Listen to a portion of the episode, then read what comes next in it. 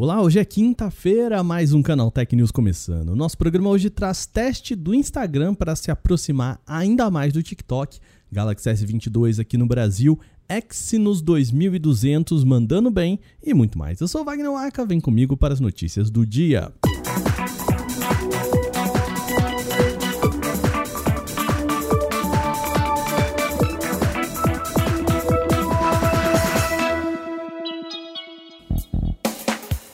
O Instagram começou a testar mais um recurso para se aproximar ainda mais do TikTok.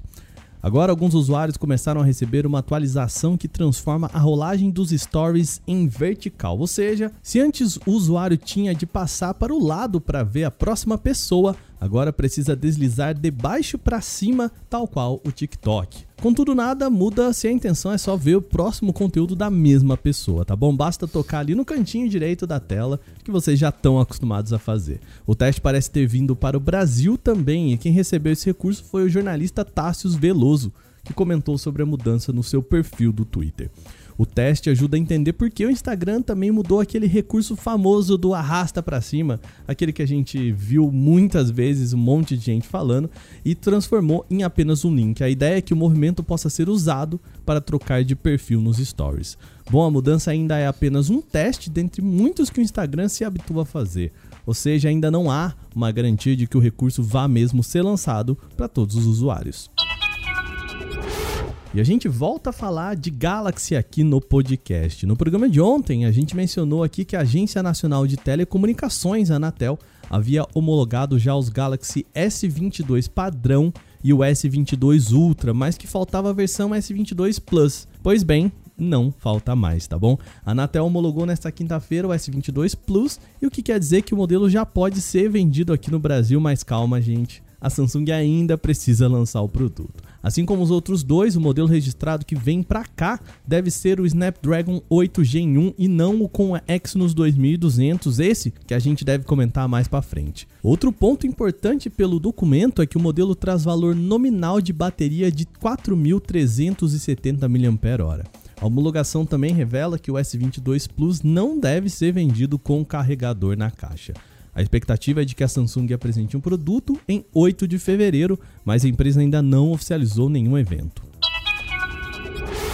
Outra empresa que pode lançar novo smartphone em breve deve ser a Xiaomi. A companhia apresentou um teaser de um aparelho misterioso no Twitter sem revelar o modelo. Mas a gigante deu algumas boas dicas de que deve ser o Redmi Note 11S. Isso porque as letras X e I que juntas formam o número 11 em algarismos romanos e a expressão note estão em destaque. Vamos combinar, gente? Nem é um mistério assim tão difícil de decifrar, né? Ainda há poucas informações sobre o aparelho, mas a previsão é de que ele seja lançado com um processador MediaTek compatível com 5G, a gente não sabe qual que é. Recentemente, o celular também foi listado na Comissão Federal de Comunicação dos Estados Unidos, o chamado FCC. A certificação aponta que deve haver opções com 6 GB e 8 GB de memória RAM, além de 64 ou 128 GB para armazenamento interno. Rumores indicam que o Redmi Note 11S deve ser lançado em fevereiro no mercado global. A Motorola também está preparando um novo modelo de ponta. A empresa enviou para certificação na Tailândia o modelo Moto Edge 30 Pro. A expectativa é de que esta seja uma versão global do Edge X30, lançado atualmente somente para o mercado chinês. Um dos indícios disso é de que o código do X30 e agora do 30 Pro são praticamente idênticos, com a mudança somente do último número.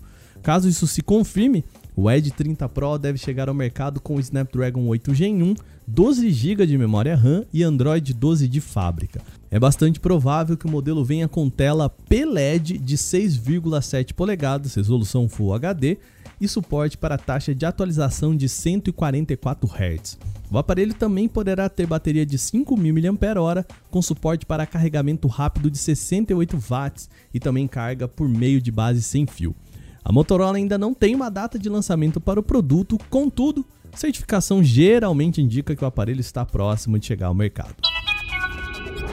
Bom, como a gente prometeu lá no começo do podcast, vamos voltar a falar de Exynos 2200. Esse é o possível nome do chip novo de ponta da Samsung que deve chegar em algumas versões da linha Galaxy S22. Como a gente vem comentando há tempos aqui no podcast, há uma grande expectativa sobre o Exynos 2200. Isso por conta de uma parceria com a AMD, que traria recursos de GPUs avançadas para os smartphones. Bom, a questão é que informantes têm dito que o chip não está exatamente com esse desempenho todo não. Alguns ainda dizem que pode ser o chip mais decepcionante do ano. Só que testes do Geekbench começaram a mostrar que talvez esse não seja o cenário, tá?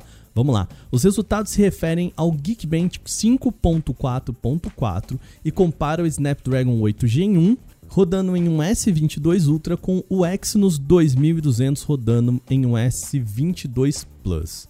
Nos testes de single core, o chipset da Samsung teria ficado 17% abaixo do da Qualcomm. Contudo, no multicore, o resultado se inverte com 6% de vantagem para o Exynos 2200. Bom, dá para dizer aqui que a diferença não é gritante e pode ter ser enquadrada como uma margem de erro, mas ao menos indica que ambos devem ter desempenho equivalente em tarefas que exijam mais do processador. Mas os testes ainda não levam em conta a principal mudança que seria na GPU, ou seja, no componente gráfico do chip. Rumores apontam que a Samsung estaria apanhando com superaquecimento com o Exynos 2200, o que resultaria em problemas de desempenho. Isso a gente só vai descobrir mesmo provavelmente no mês que vem, quando o componente chegar ao mercado. Bom, essas foram as nossas notícias de hoje aqui no podcast. Mas antes, vamos lembrar vocês sobre o quinto prêmio Canaltech. Você pode ajudar a gente a escolher as marcas e melhores produtos do ano passado. Vamos lá, para você votar é só entrar em prêmio.canaltech.com.br, repetindo prêmio.canaltech.com.br e escolher os seus melhores em diversas categorias. Além disso, você ainda pode levar uma TV LG Nano e um PS5 ou Xbox Series X para casa só participando com a gente. Então não perde tempo, entre prêmio.canaltech.com.br e participe. Lembrando, para você que está escutando em algum agregador de podcast, o link está aqui no post.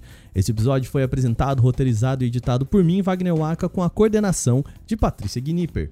O programa também contou com reportagens de Victor Carvalho, Vinícius Mosquen, Alveni Lisboa, Renan da Silvadores e Lupa Charlot. A revisão de áudio é da Mari Capetinga. Agora o nosso programa vai ficando por aqui. Amanhã tem mais no canal Tech News. Até lá!